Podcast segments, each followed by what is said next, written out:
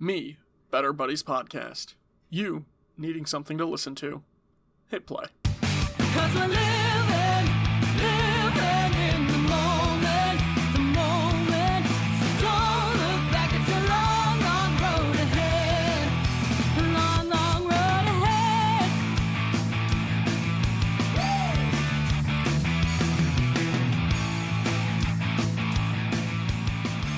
Hello, and welcome back to Better Buddies. I'm your host RJ. With us this week, we've got Calvin That's me.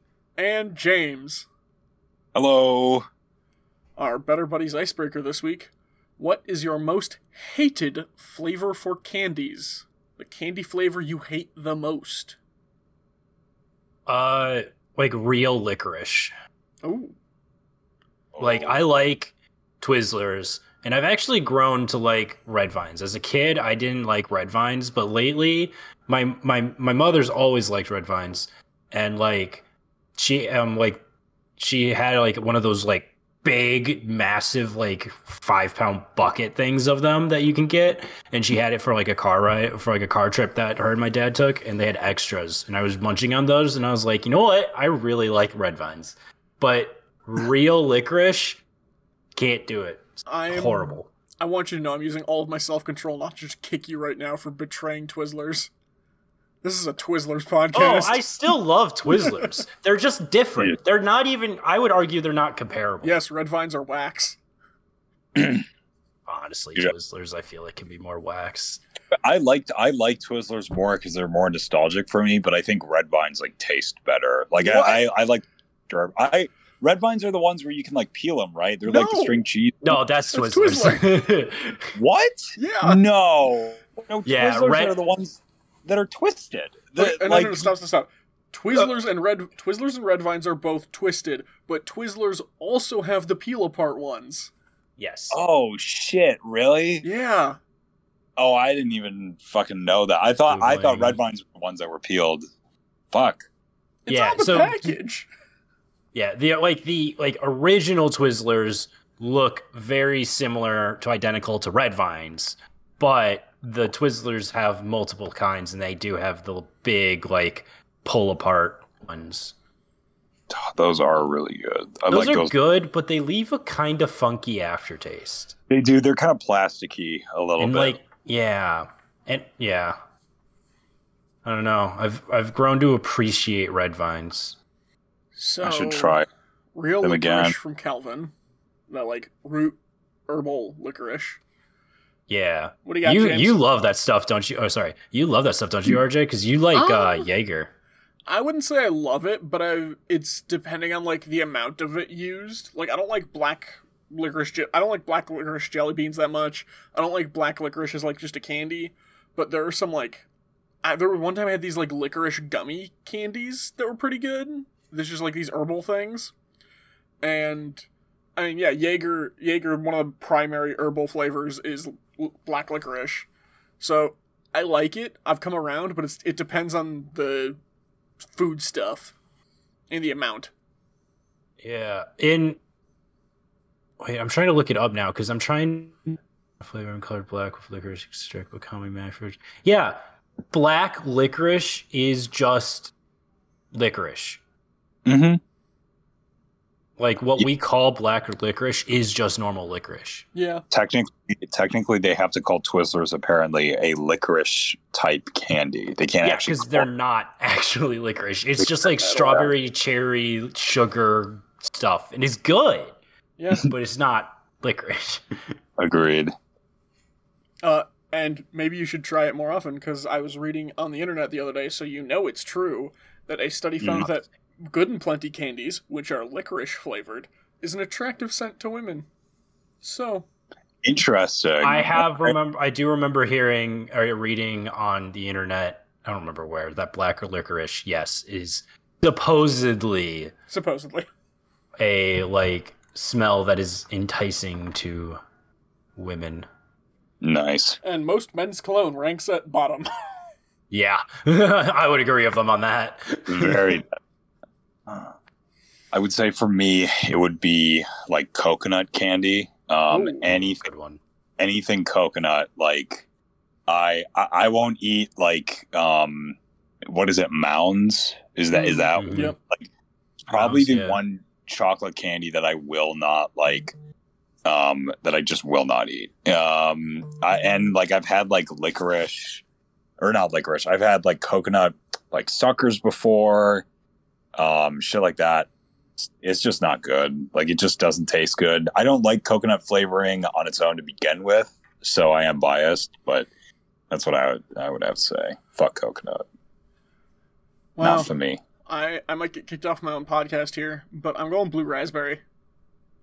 I just That's don't fair. like blue raspberry stuff. Why? Why do you think? A, it's kind of stupidly It's not artificial. real. Like Yeah, that's that's the number one. Yeah. I would agree. it's it's, It's an just not real. to begin with. So it's not like it tastes like anything to begin with. And second, Yeah. for Just like whatever blue. reason, they've decided blue raspberry has to be sour. So like anything blue raspberry you get, eighty percent of the time it's sour to some degree. And I don't like You Well, sour it's the flavors. tart. It's like the tart because raspberries Yeah. are tart. Do you not like sour candy, RJ? Oh, I hate sour candy. It's one of the worst. Really? It's one of the most paradoxical things. Is I love I love gummy candy, but so much gummy candy is sour gummy candy because it's got like that sour Yeah. sugar on it. Yeah. Dude, I love sour candy. I love sour Mhm. stuff. Well, that explains why you're Oh such a sour person. I know. I was dunked on. poisoned from early age. Um, no, that's fair though. Blue raspberry is one of those where it's like I feel like uh, people gravitate towards it because of like the mimetic novelty. It's like, oh, it's blue raspberry. Who doesn't like blue raspberry? But it's like, it, it is not a flavor that I will select like on my own. There are other flavors that I will pick before I pick blue raspberry. I theorize that blue raspberry is a flavor that only remains popular due to a combined so, uh, nostalgia and sociological pressure combination.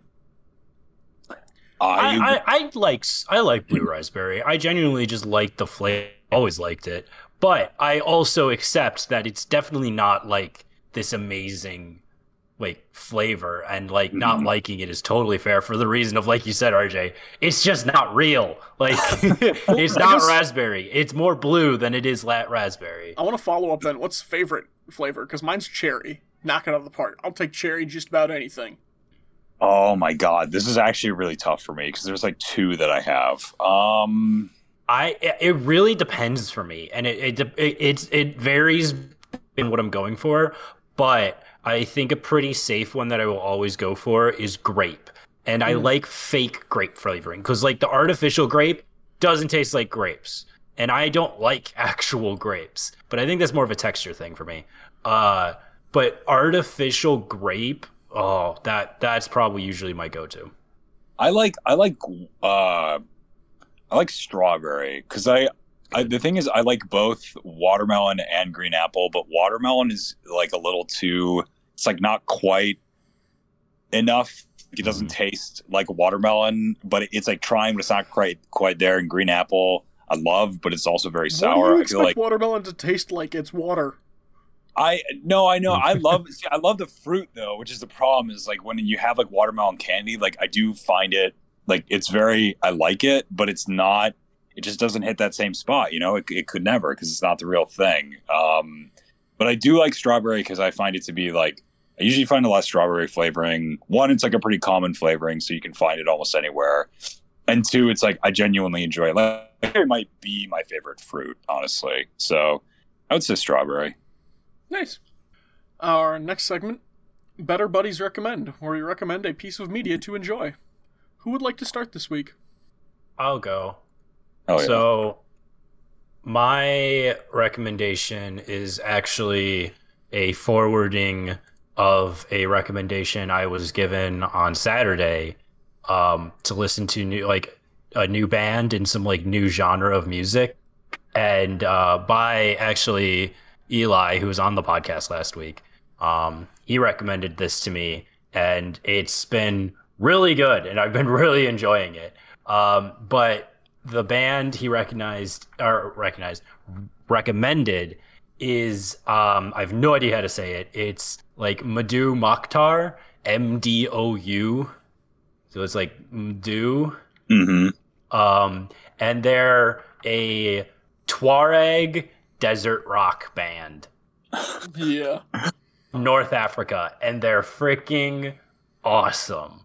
I've been loving them. And kind of this whole because we were Eli and I were talking about um, post rock because he's actually the first guy that I've ever met that actually one has heard of post rock two and and two has ever actually listened to post rock and like could talk with me about different post rock bands.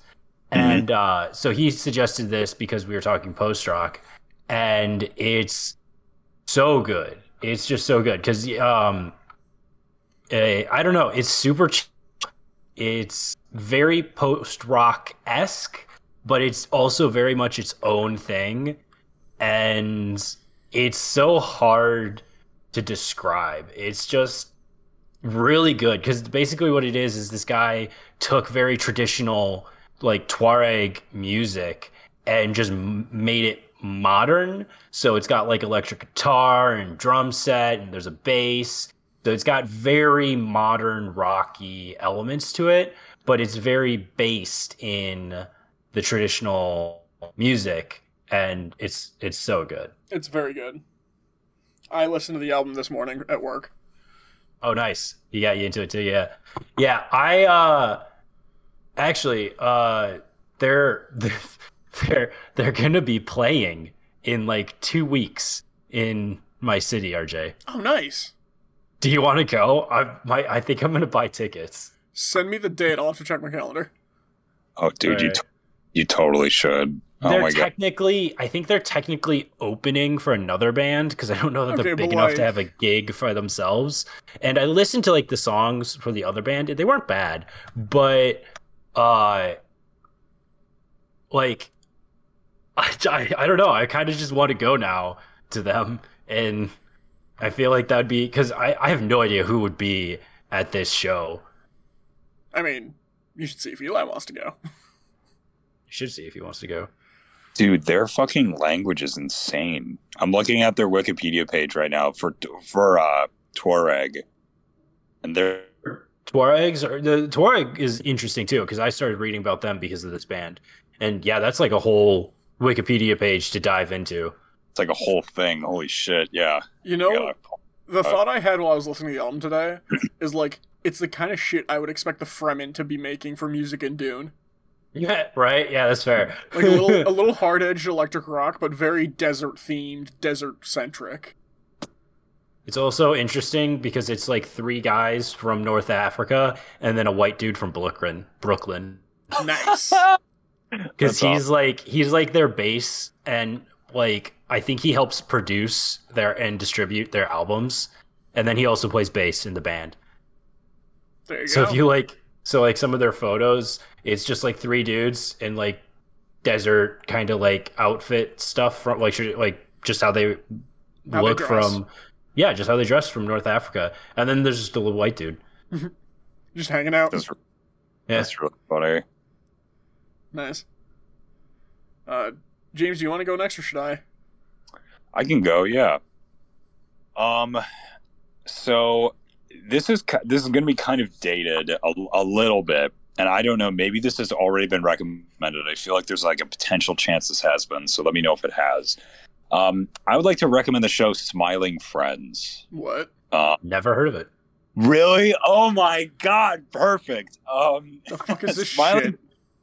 Smiling Friends is a show that was made by Chris, uh, not Chris O'Neill. Um, it was made by Zach, uh, who goes by like Psychic Pebbles on YouTube. He's been doing like animations for like probably over ten years Okay. now. He he did stuff like um, I might have shown you guys like some of his stuff. He did like Hellbenders, and he did like uh, some of this other stuff called like Leo and Satan. He did he did a Leo bunch of like I know Leo Yeah. and Satan. yeah, he did that. So he No idea.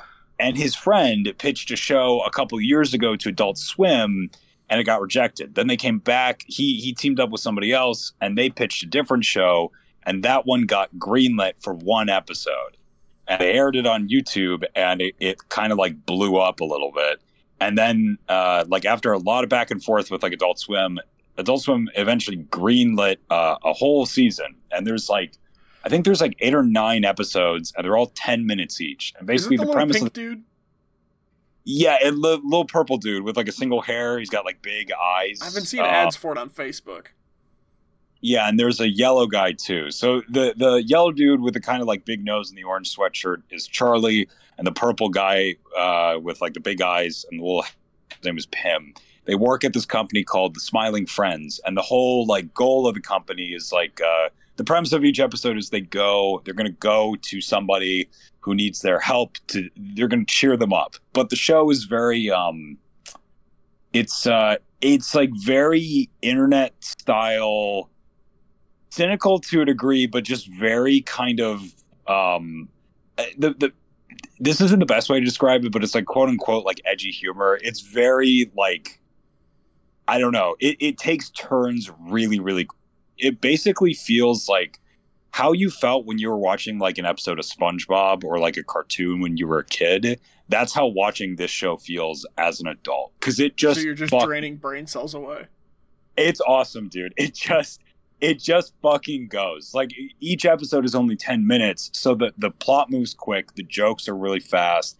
There's and the thing is too is like this to me is like so far it is what I would call the pinnacle from what I've seen of current American adult animation. Um it is yeah, it is so well That's done. Quite a claim.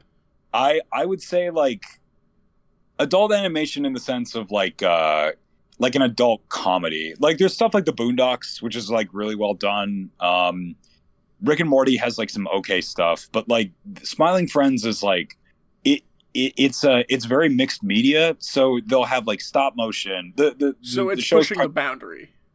yeah, it's like it's kind of done in you know how Chowder was like all that different animation like mashed into one. Like Yeah.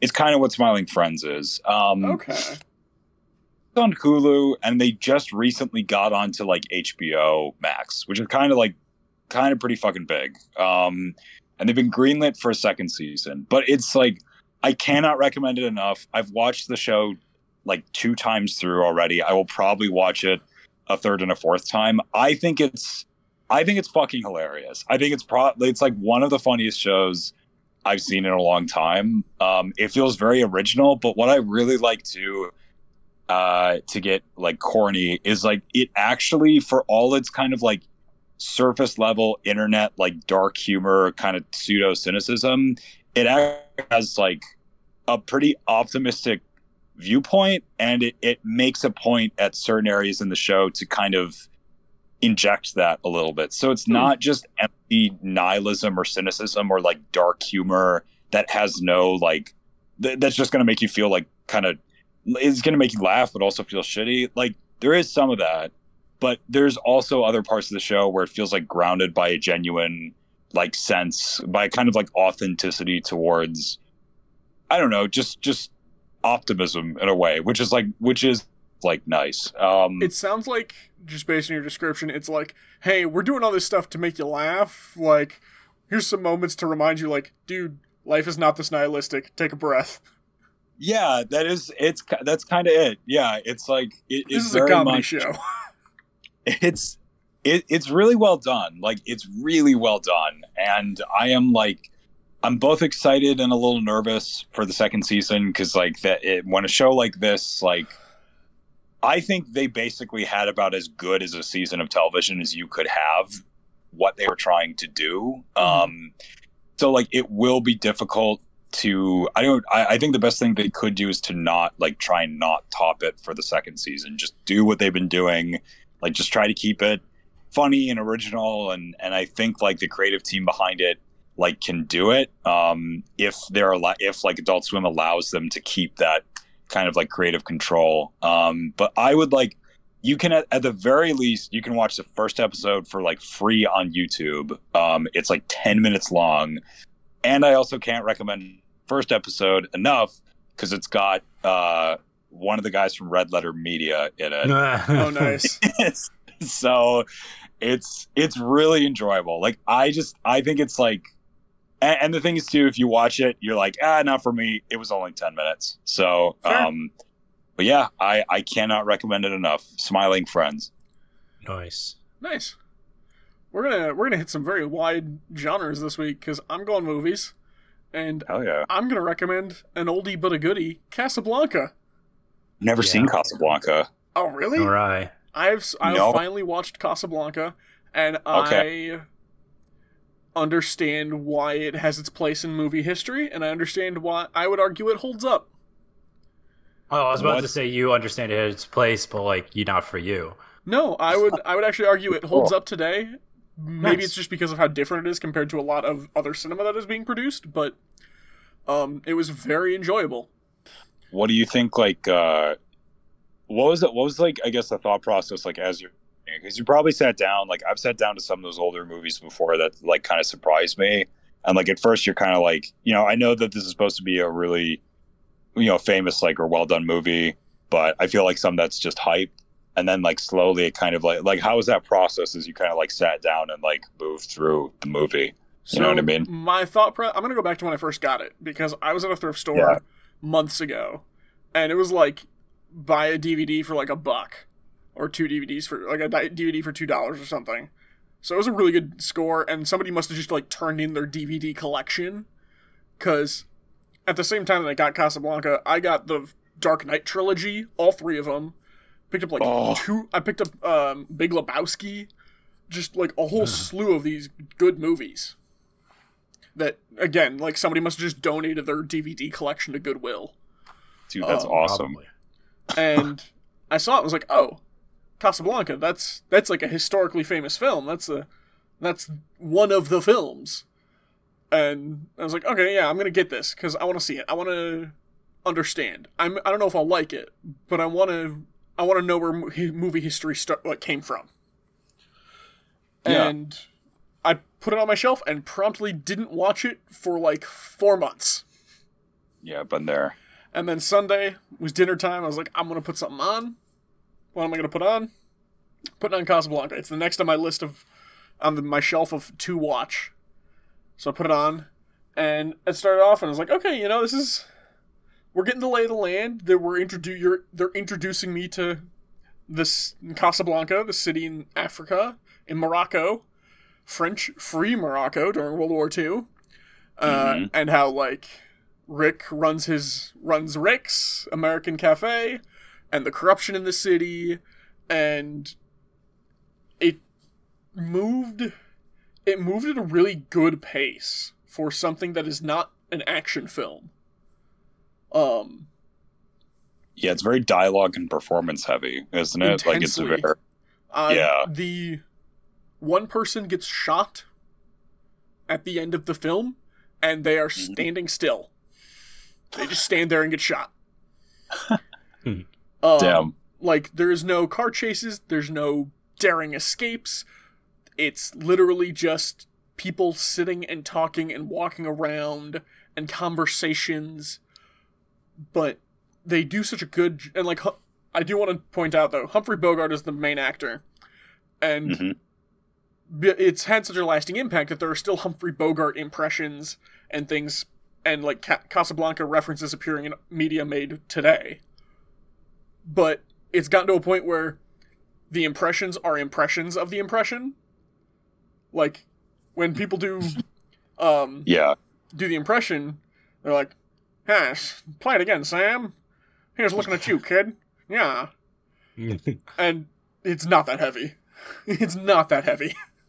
No, with a lot of those older, um, I found that too with a lot of those like older movie actors. Like there is in the impressions that we hear of them today, there is like a kernel of like what they were. But the problem is, is that they've been flanderized and passed down by almost like two generations now of people like doing those impressions. So, so when you actually do hear them speak, it's like, oh shit, like they were a real person. Like they didn't talk. like, They didn't the talk with a cigar stuck out of the side of their mouth the entire time. Like that was the close. There was one Yeah. scene where he's smoking a cigar, and it's in the corner of his mouth, and he says something. And I'm like, oh, that's where that, that that's where the impression came from, because he's got the cigar in the side of his mouth. Yeah. Oh fuck. I really I might honestly pick library. I highly recommend watching it. There's because it's also the it's a very conflicting movie because it's it's the conflict inside its main character of Richard, the conflict of free French Morocco being the end of the line for people trying to escape the Third Reich as it sweeps across Europe. Uh, the Third Reich showing up in free French Morocco and saying like, "Hey, you're uh you're gonna play nice and play ball, right? and the police captain, who's kind of in charge of the town, playing both sides and trying to remain as neutral as he can, while he's got Fran- the Germans on one side and these expatriates, people fleeing them on the other.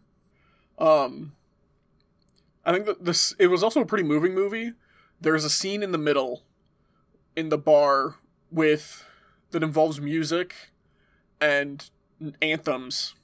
The germ I- I'm sorry, I'm just gonna spoil this. I apologize. It's not like this spoiler in the movie. It's an old ass movie. and- I'm sorry. No. Um, but there's a scene like part of the whole thing is that this freedom fighter, like underground resistance leader dude, has escaped from a Mhm. concentration camp, keeps escaping the Nazis. They're here. This is like his last stop before if he if he escapes Morocco, he goes to America and is free. They can't stop him. So a group of Nazis are there to stop him and keep him from leaving, but they don't have any legal authority there, and their invasion has not reached the point where they can just do it by military force. And so they're hanging out in Rick's. He's hanging out in Rick's, and Rick is just there, like, trying to run Rick's. And conflicted about, like, he's trying to stay out of it. He used to be a freedom fighter. He fought for the underdogs, but he's out of that game now. He just wants to run his bar. And the Germans are on a piano, like, singing German Nazi songs. And the freedom fighter guy's like, mm, this will not stand. And he goes over to the house house band and is like, strike up the song. I think it's like the French like freedom song.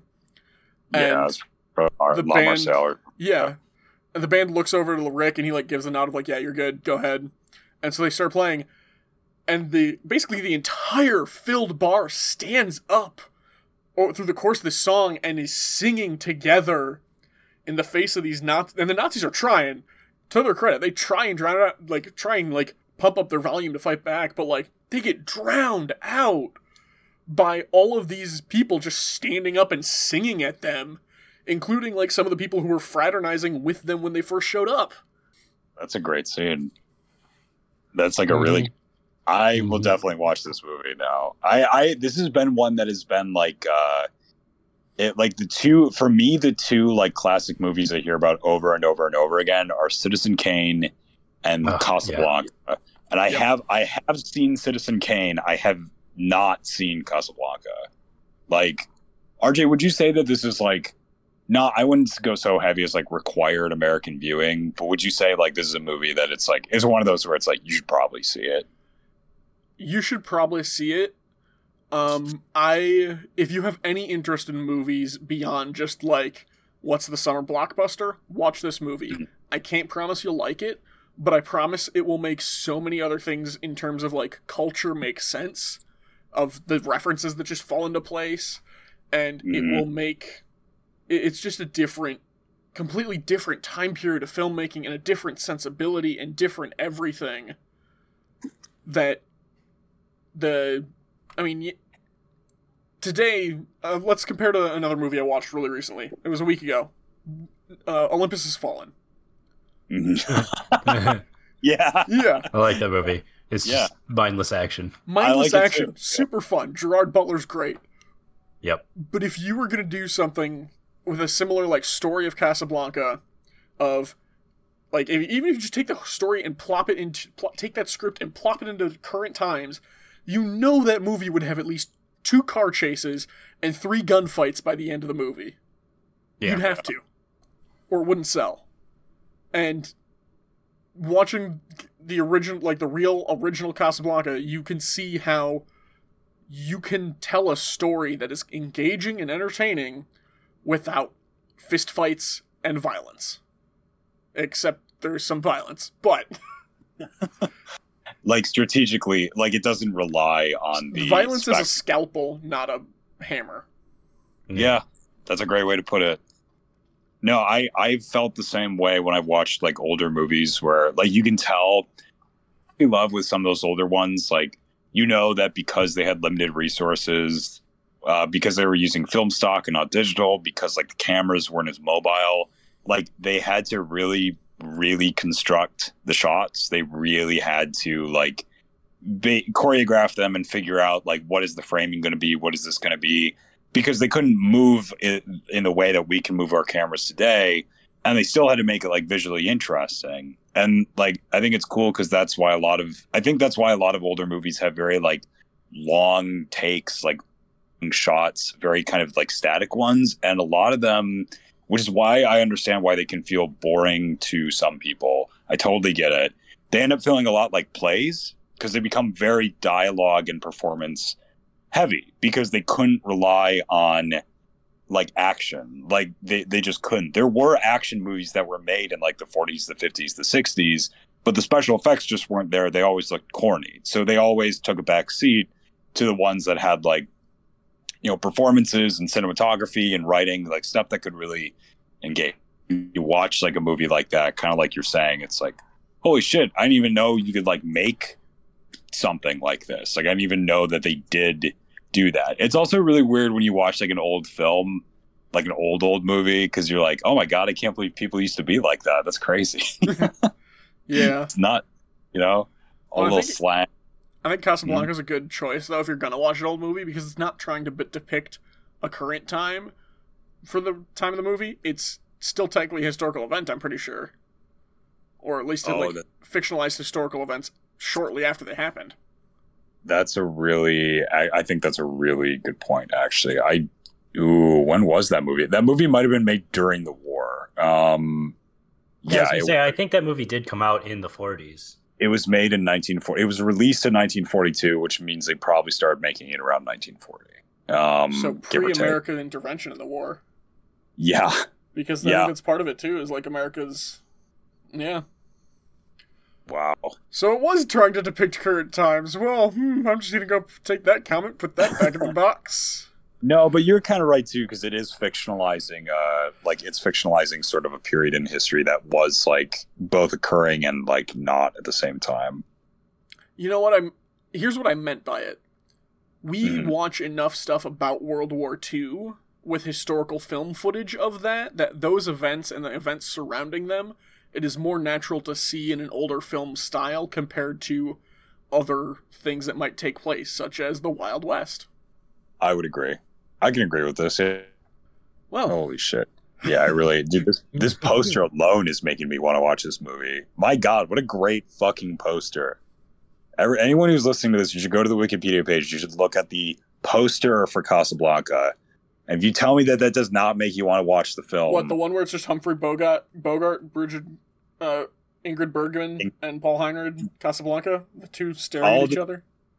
No, it's the it's the one where it's like it's one where he it's like them two kind of like in the foreground and then in the background different cast of characters. Their their names are on top oh and like no, I'm back, looking it's like a red Casablanca with the with the quotations. God, it's so simple, but it's so fucking good. Damn, dude, a work of art. Oh my god. I know. Uh, there was almost a sequel. oh, what's there? Yeah. Yeah. Where do you see that? Uh, almost the moment from the moment Casablanca became a hit, Talk began producing a sequel, one titled Brazzaville. In the final scene, Renault recommends fleeing to that free French-held city. Was planned, uh, but never produced. Uh, since then, no studio has seriously considered filming a sequel or outright remake. Francois Yeah, 'cause how Truffaut could refused you? an invitation to remake the film, citing its cult status. Probably, probably a good thing. In all honesty. Mm-hmm. Well, our next segment How to be a better buddy, where we give some real and some humorous advice. Our first question this week What is the best thing you have done to improve your mental health? Uh, I kind of fell out of it, but I've been trying to get back into it. But kind of the combination of just eating better and working out. Honestly, the exercise and working out was the big part. I've I've fallen out of the working out. I'm trying to kick my button gear again. Start working out in the mornings, but it just especially when I was where for like the two three week period where I was waking up before five in the morning and getting my workout done right away. It was it was like the best way to start the day, and it because you just like you start the day literally with like already having accomplished something. I will second It- that. I'm on I right now I'm at Ah. week 15 for my push-ups, so I'm doing 15 push-ups a day during the week work week, and it is nice to like that and my 15 sit-ups. Just pump them out just before I go shower, and it's like refreshes me and wakes me up before before my day begins. I I totally agree, and I also agree too that it's like a really difficult routine to keep up. I found like what helps is like what I'll do is I will I will like split my workout up, so I will do some of it in the morning and some of it like when I come home. Like I mm-hmm. I stuff that I can do. Like if there's anything rigorous, like a run or like abs or whatever, I'll do that in the morning. So I kind of have like other stuff when I come home that it's not easier, but it's like it, it's like I'd rather do that than like go for a run after work. But it's also like it's really tough. Yeah, because for a while I was working out and I was just going for a run after I got home from work. And it's like, that wasn't bad, especially during the late summer, fall when it was really nice out. It wasn't like ungodly hot and it wasn't cold either. So it was like nice to be outside. Um, but once it started getting cold and I just didn't really feel like it. And then also, it's like, after I get work, sometimes it's just like, man, I don't want to have to go and do a workout now. It's just like, Gah. So that's why I like transitioned to doing like a more early morning workout in the gym. One, because I could do it in the gym because my social anxiety was f- fine because I was up before anybody else, so there was just nobody there. Uh, and then it's just nice to get it done out of the day, out of the way, and then when you come home from work, you can just like don't have to work. You can just do whatever you want because it's just like, all right, I already got my work in for the day. This is very true. It it does suck to have to come home and like you're like fuck. I still have to do this. Yeah, because it's like I'd get home at four. I'd get home like I'm off work at four, but it would take me like 15, 20 minutes to get home from work, and then I gotta like get changed and get ready to work out and stretch. So I'm not even like starting my workout until like after 4.30 4.40 or so and then it's like okay well now i'm gonna work out for 30 to 40 minutes. So now i get done and it's like 5.30 5.45 okay great. Now i get to get cleaned up shower and now i gotta like figure out dinner. So it's just like nonstop going until like 7 o'clock. Yeah, then you're like fucking Yeah. miserable. and then it's just like good Um, the other thing I would say is the other thing I've done to like really improve my mental health is hobbies. Like, find Mhm. you don't have to have a ton of them. You don't have to have anything super intricate or detailed or like uh perfectionist. Just something you do consistently that brings you joy and is more than just watch TV. Like, yeah, everybody likes movies, but uh, make a list of specific movies you want to see. But that at least is something a little bit more of like accomplishing something rather than just letting TV happen to you. I would agree. I think yeah, like be- attempting to be active in some way. Um I would also say for me personally recently like really just trying to get sleep, really trying to like like trying to go to bed earlier, like being okay with sometimes waking up later.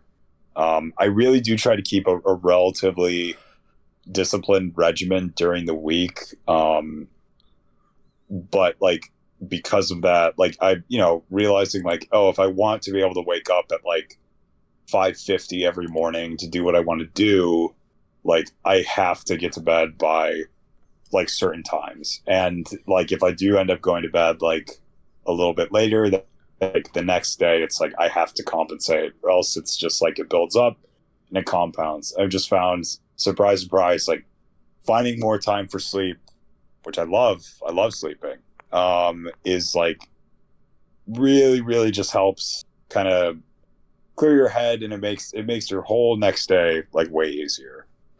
So There you that's one of the advice I could give. Our next question Do you consider a person's voice when determining how attractive they are? Yes. Yeah, I mean everything about a person I feel like goes into determining if they're attractive or not. It's just varying levels depending on the person. I agree. I think like um it would be very rare that I would turn someone away. Like there, I, I can't really think of a lot of people I've met in my day to day where I find their voices like distinctly unattractive. You know what I mean? Mhm. Oh. I haven't encountered it often, but there's been one or two where I've heard the voice and just been like, "Oh God, please never have a long conversation with me." This this is fair.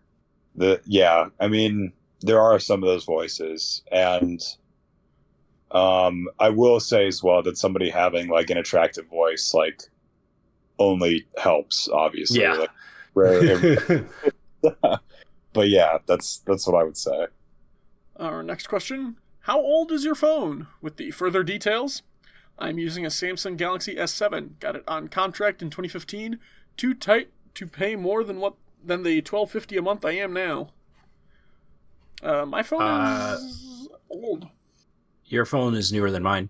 Uh, but uh, honestly, the thing with an older phone is nowadays it's just they stop supporting it for security updates, Mm-hmm. and that can be pretty bad. So that's honestly the only reason you should you really need to upgrade nowadays, and you really really should because it actually is a big deal. Um, Oh, I'm confused by their mention of twelve fifty a month. uh, I believe they bought their phone on contract, and that is the amount they are paying per month for their phone. Uh, then they got screwed because I feel like they should have paid it off by now if it's been seven, almost seven years. Uh, but you can you can easily find contracts for twelve fifty a month, modern phones. Uh, Yeah, I think- doing some back of the can- back of the napkin math.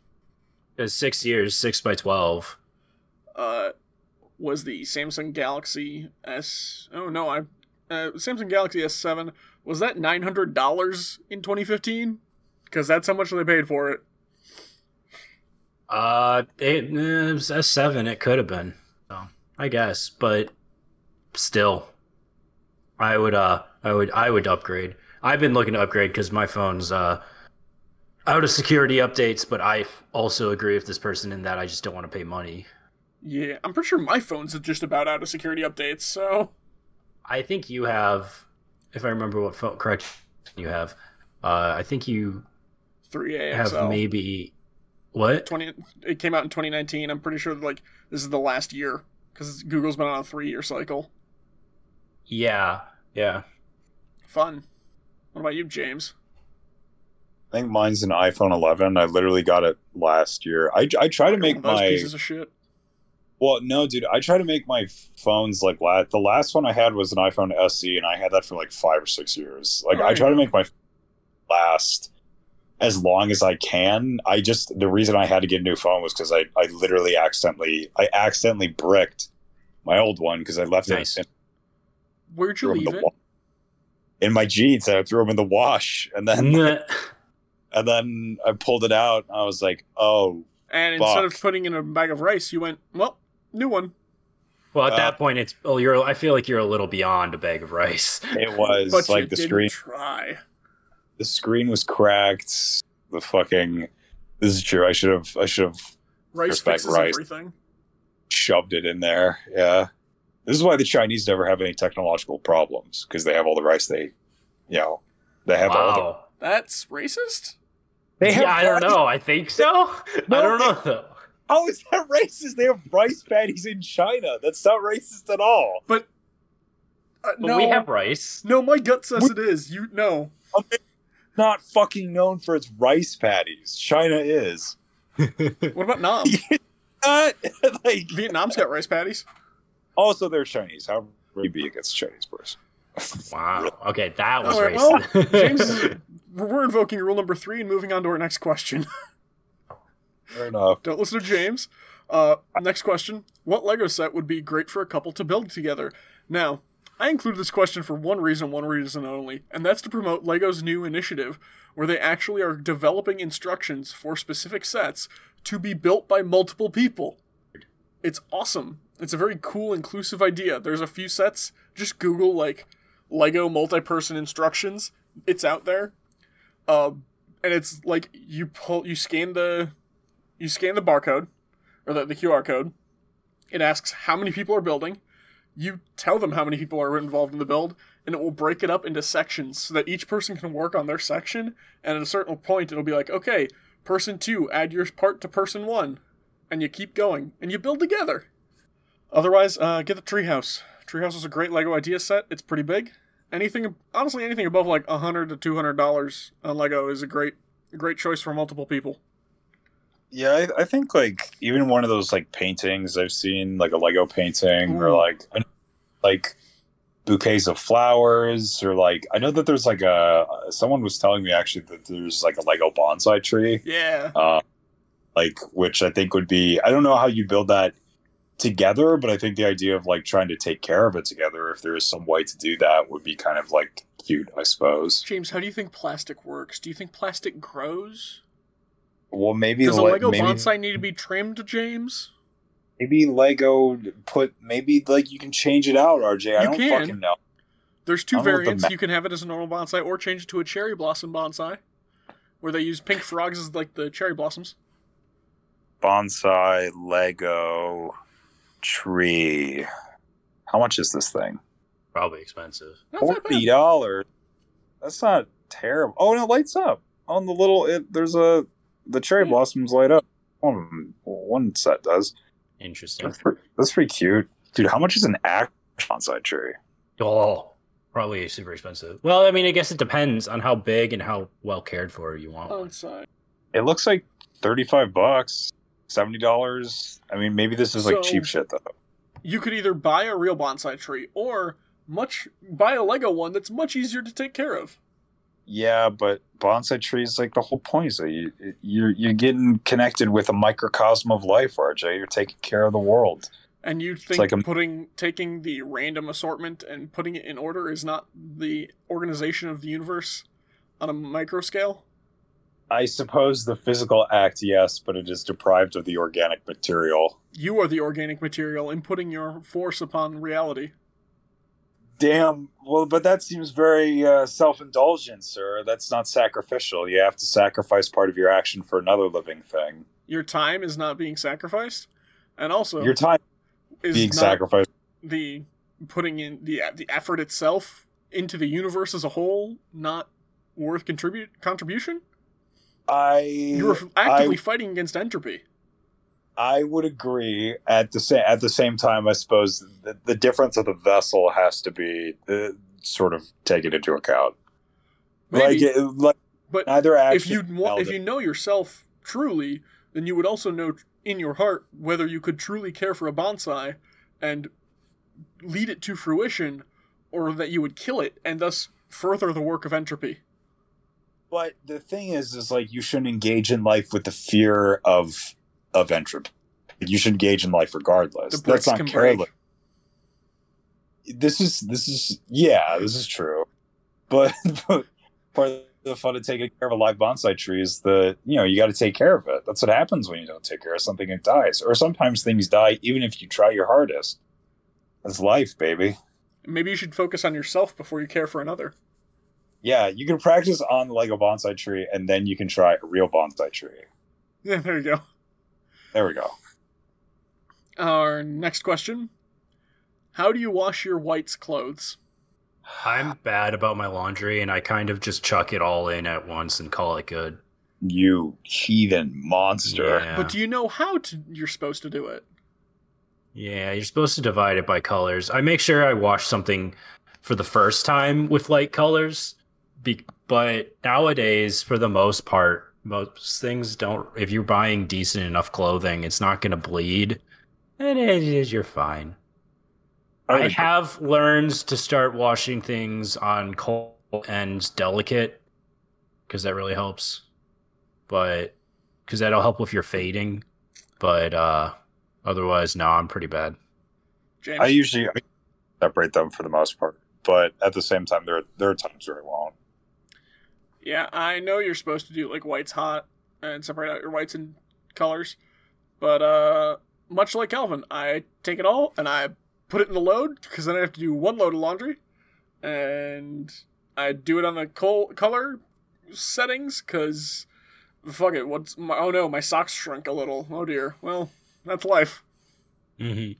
Yeah, Our second to last question this week. Would your ego be able to handle it if your GF was an MMA fighter? Why or why not? Sounds hot. Yeah, I was just gonna say that. Like, that sounds pretty cool. Honestly. I'd be kind of, I'd be kind of down. Yeah, why not? Dude, Yeah. I want, I want her to teach me. I'd be like, "Can you show me wrestling moves again?" I mean, uh, I'd like. I'm looking for someone who is able to like stand up for themselves and take care of themselves, and it's a partnership.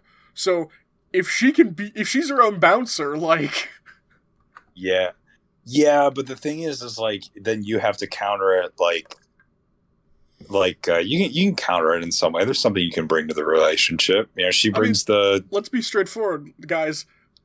I'm sorry, but I don't think any of us are getting dates because of our sheer raw muscle.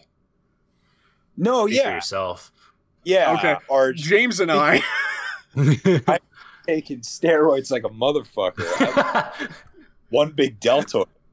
Um, no, I no, I I, uh, I I agree. Like, but I think in that case, then you have to you have to balance it. You know what I mean? Like you you're you know she's the the muscle material material. You're the funny. you're the We're all you're funny. the brain. Yeah, you're the you're the wit. You're the comic wit. You know, like you, you gotta you balance it out. There there's people eat that shit up. That balances. That works. And plus, like if she was your girlfriend, she'd probably she would probably be dating you because you weren't some like meathead. Mm-hmm. you know what I mean? I mean, Like- yeah, anybody whose ego can't handle this, like, you wouldn't be able to handle success in any form then in your significant other, and maybe you should reevaluate yourself. this Yeah, is really. actually very true. You should be in some way comfortable with like your significant other being like not just like better than you, but like basically unattainable in some way, like by your own talents and disposition, because that will be like uh, that will be a factor. But that's also like the, you also have to keep in mind that like there's a chance that you're the same way for them. That's what makes like a good relationship almost. What, At- envy at and least jealousy? No, well, like I would say two people who like come together and they share like Their strengths They and share- weaknesses. yeah, exactly. They share like similar talents or at least a disposition towards like they, they share ambition that's allocated in different areas and it balances out is what I would say. Plus, as Calvin said earlier, that's hot. Yeah, it's hot. Our last question this week. What are your views on money can't Didn't he buy just say happiness? last question? No, I said second no, he to said last. ultimate. Oh, Yeah. Yeah, I sorry, heard not last that question. easy. Uh, Almost made it. What are your views on money can't buy happiness? With the further details, the people believe in this are totally shit. Money can buy everything you need. You like all the things. What will you do if you become Pablo Escobar? Wow. Wow, that was quite a turn. yeah. So, um, m- money can't buy happiness. Like, yeah, okay, cool. Fucking money makes life makes it easier for you to find happiness. I get it. That's fine and all. But damn, dude, if there aren't some very unhappy rich people and happy poor people, like a lot of it Yeah. has. I would say it's a a 20-80 split. 20% money, 80% mentality. I mean, yeah, that's fair. But I, I would, I also disagree on the idea that money can't buy you happiness. Money can hundred percent buy you happiness. What money can't buy you is like meaning mm. in life. So as long as you have a meaning and purpose, money can buy hundred percent buy you happiness. Like you could, you could, if you have, if you're like Jeff Bezos rich and you could spend a billion dollars on a boat and get them to build a bridge, move the bridge up to move your boat out. Like that's you're telling me he's not going to be happy with that boat? You're telling me that somebody who can afford that, who can just do whatever they want whenever they want, isn't going to have fun and be happy? Yes, they're totally going to have fun. Now, they're they're going to have so many other problems because you're going to have to worry about oh these people are just in it because they want my money and people are always going to be like after you for stuff and you're going to be vilified for the rest of your life that so money brings its own problems but like what poor people have no problems everyone has problems like there's Yeah.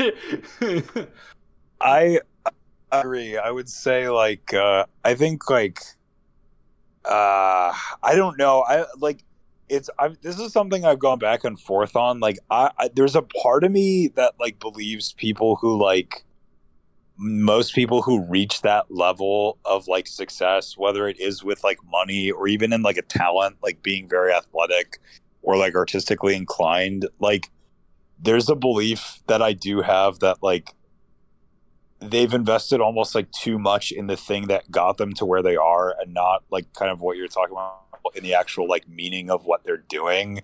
Like mm-hmm. they get so caught up in the actual like process of like training for the next game or writing the next book or making the next movie or you know like doing fucking billion dollar deals or whatever. And they don't actually like they don't actually allocate any time for like meaning so like i i think that's like a noteworthy distinction where like i think this kind of like dilemma occurs like across all spectrums. Like i'm sure there are wildly talented people uh who are like totally miserable and they don't know like why. And i think it's because like ultimately you have to eventually like pick. Like i i don't know especially with the this the super like rich and successful like there's something in me that says like somebody who's actually found like meaning and purpose like doesn't wouldn't feel the need to make that much money. Like it just wouldn't i don't know. Uh, but i also don't know if that makes like any sense. Because i guess if you do find meaning then it doesn't really matter what you like do or don't do. So you would just like keep doing it. But i have no clue. Like yeah. I have no idea I feel Um, like the people that make that money have found their purpose, and that's why they make that amount of money. i think that's true the the For the most difficult part. no i no i agree like I, I think it's it's really difficult for me to tell to to an extent because it's like i think uh like i think when you find true meaning and purpose like it's something you do your like passion your, your purpose or whatever is something you would do even if you weren't like getting paid for it.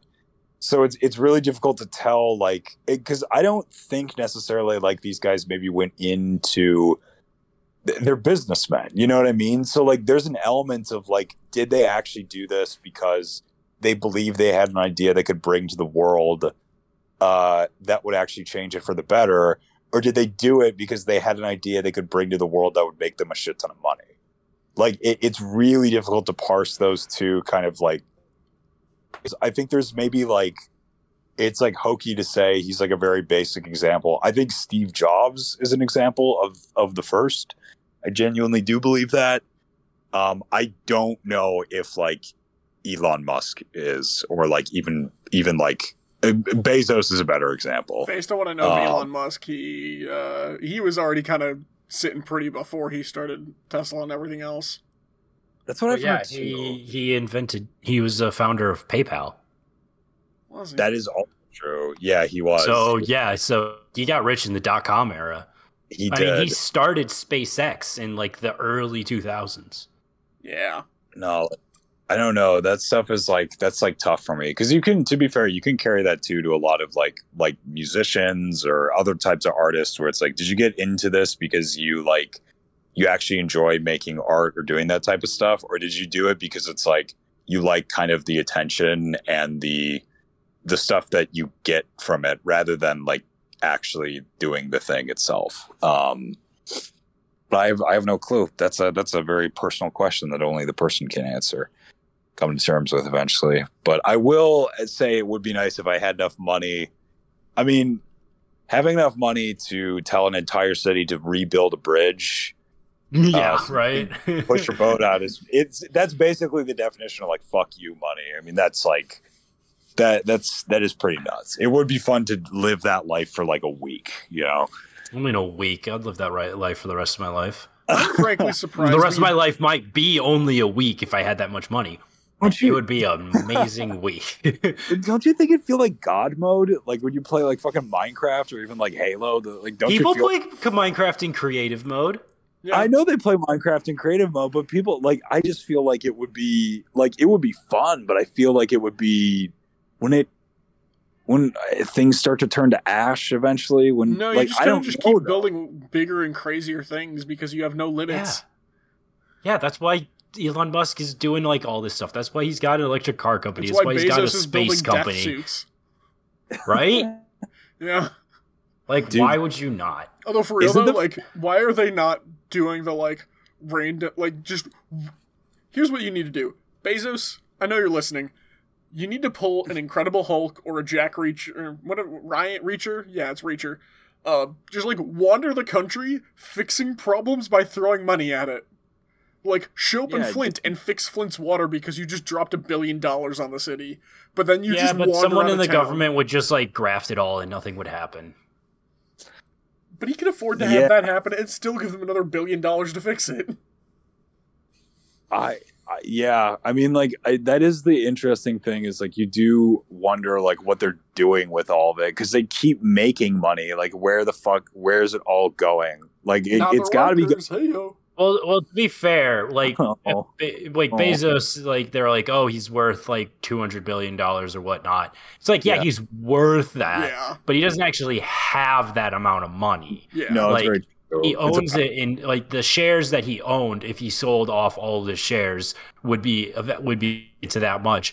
But if he sold off that many shares, the share price would tank, and he wouldn't actually have that much money. Which is why, which I didn't realize this, but I found it fascinating, is that a lot of billionaires and super rich people, what they do to get cash is they take out like billion dollar loans and put up their stocks as like as the like uh like collateral or whatnot.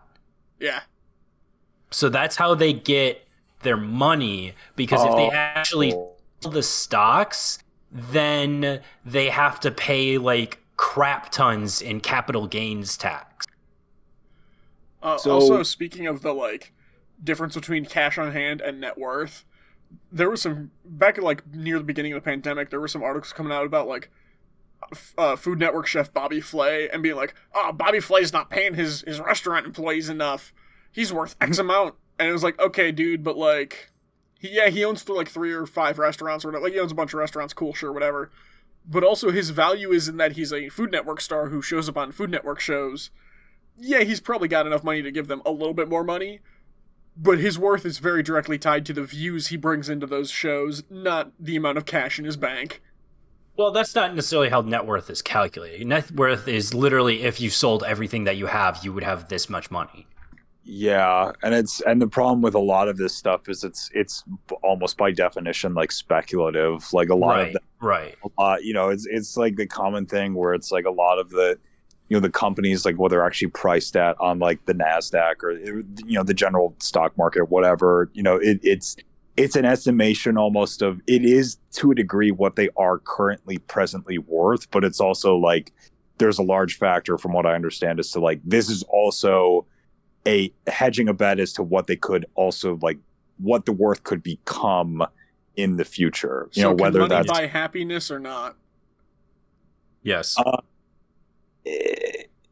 uh, if that's what you want, I suppose money buy it. Uh, but I would not. Uh, I I mean, Okay, that's your answer, James. Congratulations.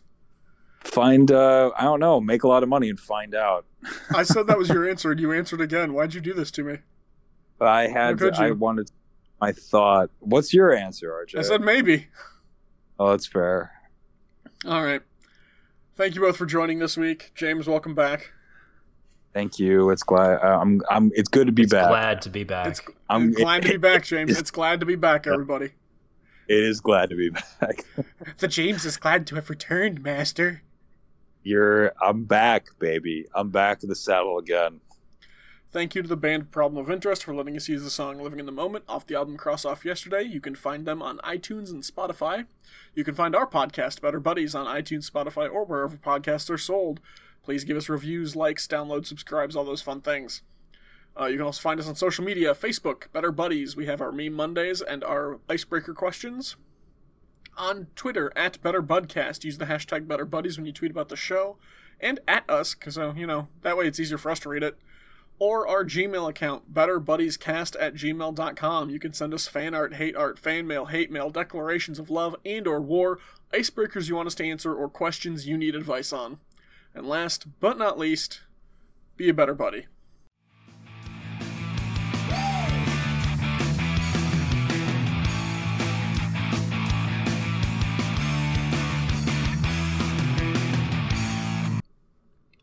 Howdy, folks.